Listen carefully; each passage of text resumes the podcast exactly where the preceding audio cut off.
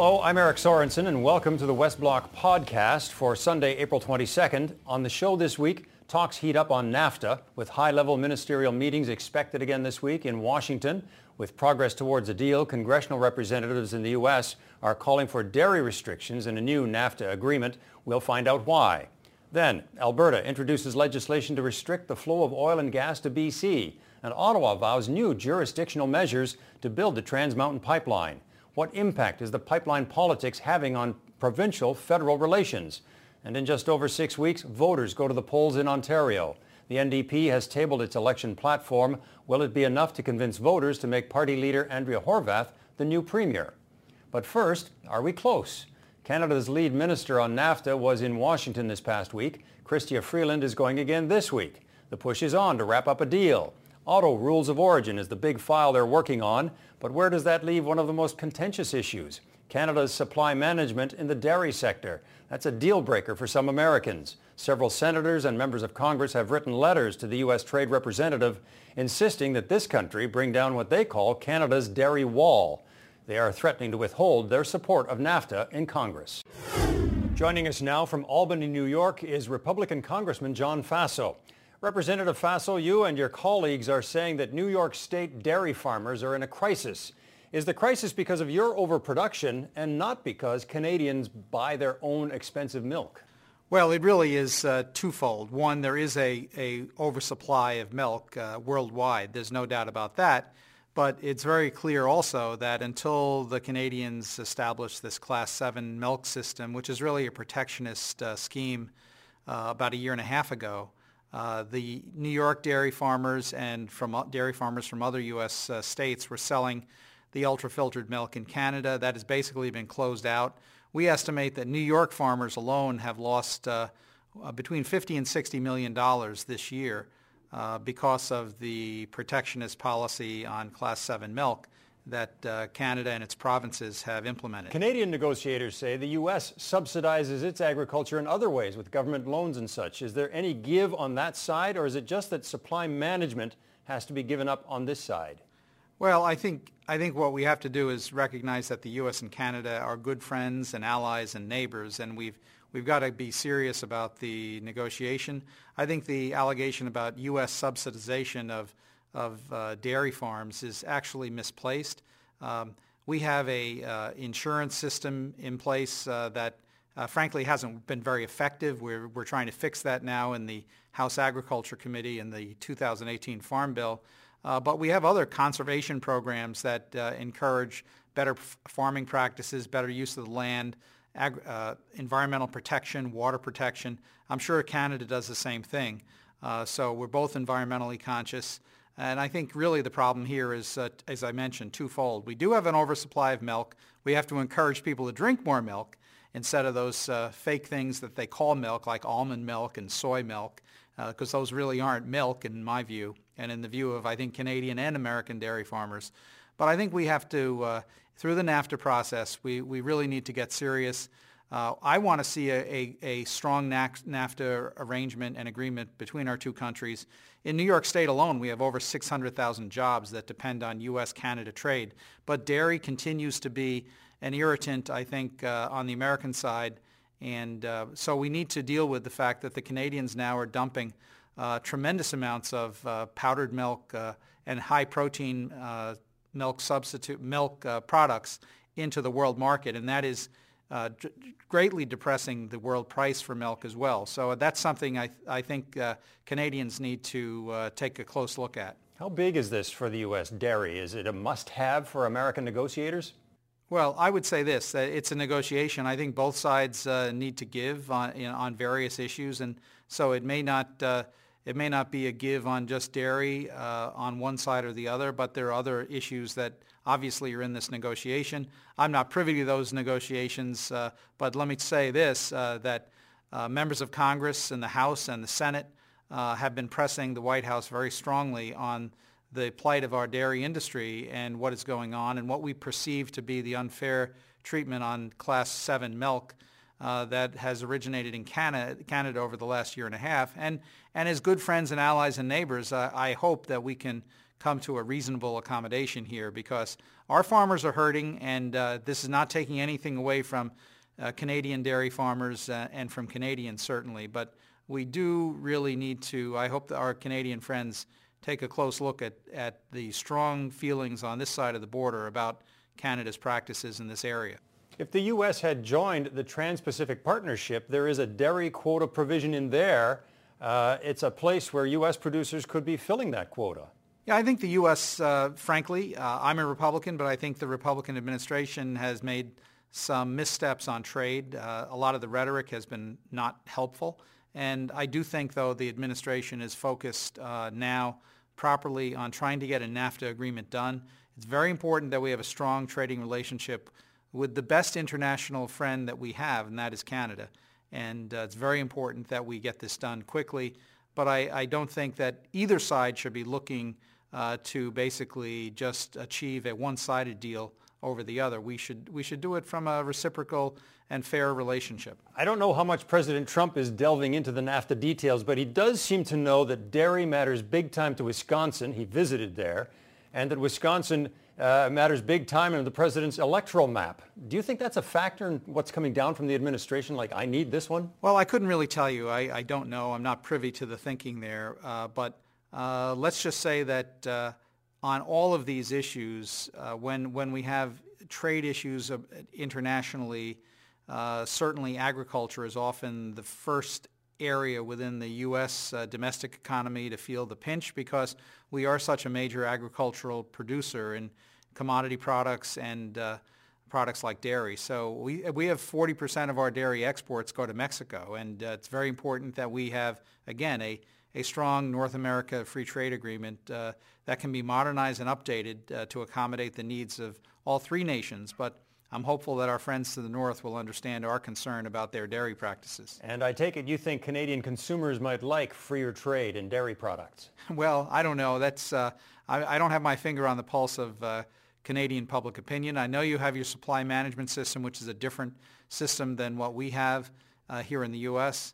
And I'm I'm not uh, suggesting that Canada should change that, uh, but I do think when you're dealing internationally and when you're putting excess uh, production on the world market, it's having a depressing uh, price on the on uh, impact on the price internationally, and that's adversely affecting your neighbors to the south. So I hope uh, the Canadian public and Canadians will take heed of that, and I encourage Canadians and our U.S. Friends to drink more milk because that would surely help our oversupply problem. Congressman Faso, thanks very much for talking to us. Thank you very much. What a battle that's taking shape in Western Canada. Uh, Alberta plans legislation to restrict the flow of oil and gas to BC. Saskatchewan is doing the same. Plus, Ottawa will introduce measures to strengthen federal jurisdiction over BC. Is this the beginning of a constitutional crisis? And what will this do to interprovincial relations? Joining us now from Edmonton is Jason Kenney, former federal cabinet minister and leader of the United Conservative Party in Alberta. And Jason Kenney, uh, you're no shrinking violet when it comes to hardball politics, but on this file, there are a lot of Albertans who want a strong response. What is, would you say, is a strong but reasonable prescription? I've said uh, since the NDP came to office in Victoria that we need to have a strategy beginning with uh, diplomacy and persuasion, but if that doesn't work, we need to demonstrate there will be consequences. If that NDP government violates the Constitution, the rule of, uh, of law, free trade within Canada, and attacks not only Alberta, but Canada's vital economic interests. I suggested that uh, if persuasion didn't work, we would start with something like a wine boycott. The Premier came around to that in January. And then I suggested we could ramp it up to things like safety inspections on BC goods passing through uh, Alberta because if they won't allow us to export our key product, why would we allow that to go without a response? I've also suggested everything up to and including uh, uh, uh, questioning why BC Gas gets to move through pipelines in Alberta toll-free, and including turning off the taps, using the power that Peter Lougheed adopted uh, 38 years ago to fight Pierre Trudeau's national energy program. And I'm pleased to see that Premier Notley, uh, while she initially ridiculed the idea, has come around to making it her own with legislation before Alberta's legislature now. It strikes some that, uh, you know, to see conservatives in Alberta uh, not opposing greater federal intervention in your backyard, but are, do you see it as extraordinary times? Well, this is not really federal intervention. We're asking the federal government to exercise what is, without a doubt, its exclusive constitutional jurisdiction, which is the regulation of interprovincial pipelines. In fact, I've called on the federal government, for sake of greater clarity, to invoke a, a, a special power that's been in the Constitution for a, a century and a half, the declaratory power, section 9210C by declaring the Trans Mountain Pipeline as being for the common advantage. Or I suggested they could bring forward legislation, which apparently they now intend to do, just asserting federal paramountcy, federal authority in this area. So look, uh, we respect provincial jurisdiction and want to fight for that. For example, our jurisdiction to regulate the production of upstream oil and gas that the feds are now trying to get into. But we also respect federal jurisdiction in ensuring free trade, particularly on critical interprovincial infrastructure projects like a pipeline. Is, is, a, is a constitutional battle essentially underway? I mean, we've failed in the past, this country, Meech, Charlottetown, et cetera, to resolve a real clarity on uh, provincial powers. And now we seem to be facing just that kind of an issue. And you could well, be premier a year or so from now. And how are you going to manage that? Well, yes, I do think this is uh, becoming a constitutional crisis. You have a provincial government which is illegally asserting a power to violate federal jurisdiction, to attack the country's national economic interest, basically to say that it has at, it, it, can at whim decide what products are exported from one of Canada's two major coasts. I mean, this is ridiculous. This is a complete violation of the whole concept of Canada from Confederation as an economic union.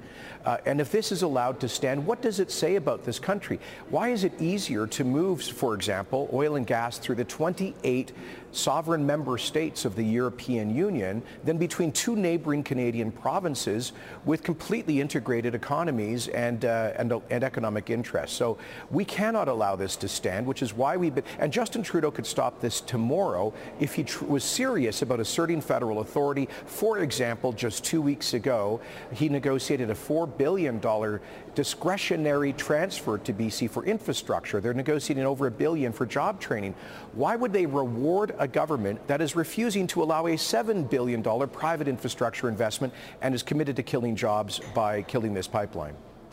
Are you, are you running out of time, though, in terms of getting this approved? Uh, Kinder Morgan makes it sound like Canada doesn't work for them, may not work for private industry. Yeah. Uh, you know, can, can you get you know, with court cases coming, with indigenous uh, protests uh, potentially, um, it feels like there's not enough time to get the, a deal that will work for everyone.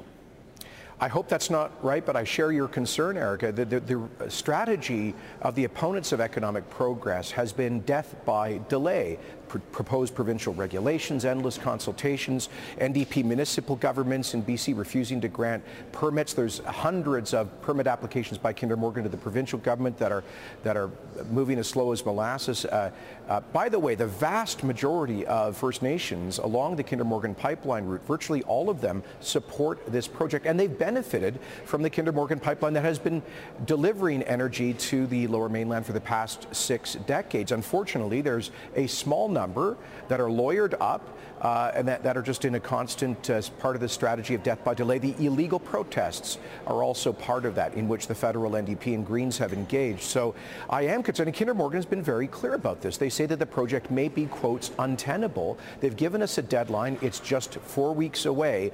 We cannot uh, assume that they are bluffing. TransCanada Pipeline killed Energy East for similar reasons, uh, that, and with it the dream of energy independence, they called the bluff of governments. Let's hope it doesn't come to that on this project that represents hundreds of billions of dollars of future value to the Canadian economy. Well, as it turns out, a pipeline is putting the Federation to the test. Uh, we'll see where it goes. Jason Kenney, thank you. Thank you very much, Eric. The Ontario election is less than seven weeks away. It's widely seen as a referendum on Kathleen Wynne's Liberal government or the Conservative opposition led by Doug Ford, who's leading in the polls. But is there a third way with the NDP's Andrea Horwath? Remember, 28 years ago, an unpopular Liberal government, a PC party with a brand new leader, and Ontario voters turned to Bob Rae and the New Democrats for the first and only time in the province's history. Could lightning strike again? Joining us now from Queen's Park in Toronto is NDP leader Andrea Horwath. Ms. Horwath, thank you for joining us. The, the polls say that you are personally more popular than either Ms. Wynne or Mr. Ford, but your party lags behind you. What is the biggest hurdle for you to persuade Ontario voters beyond that first 20, 25% to vote NDP?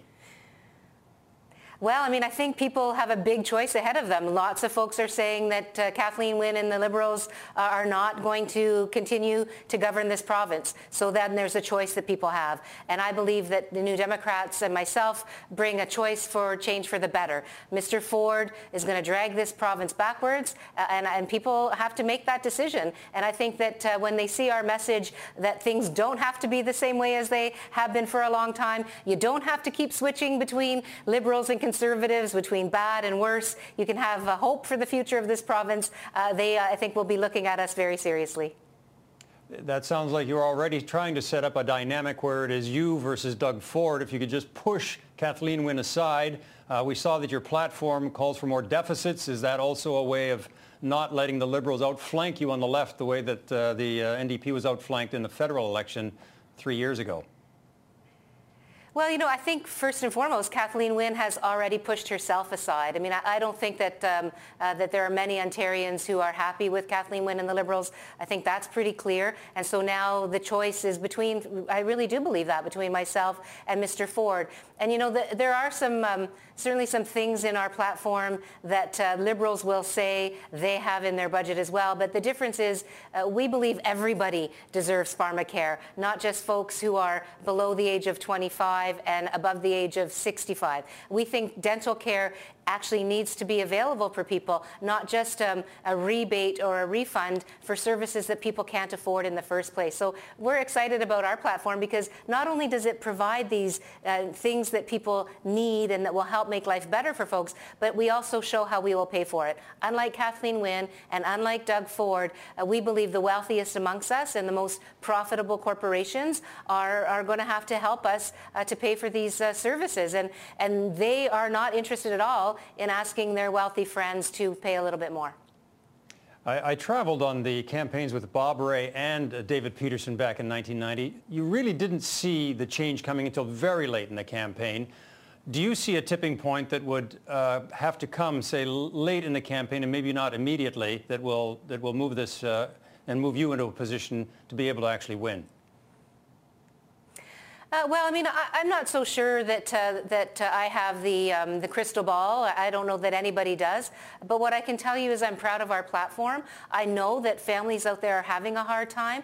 I know that people are not filling their prescriptions. I know that people are worried about the state of our long-term care system. They want hydro to be back in public hands. Uh, they want to make sure our hospitals don't have people lined up in stretchers for days on end in in a situation that lacks privacy, that lacks dignity. These are things things uh, that we can fix. These are problems that Kathleen Wynne has created. Uh, and look, Doug Ford and his cuts, they're not going to fix those problems.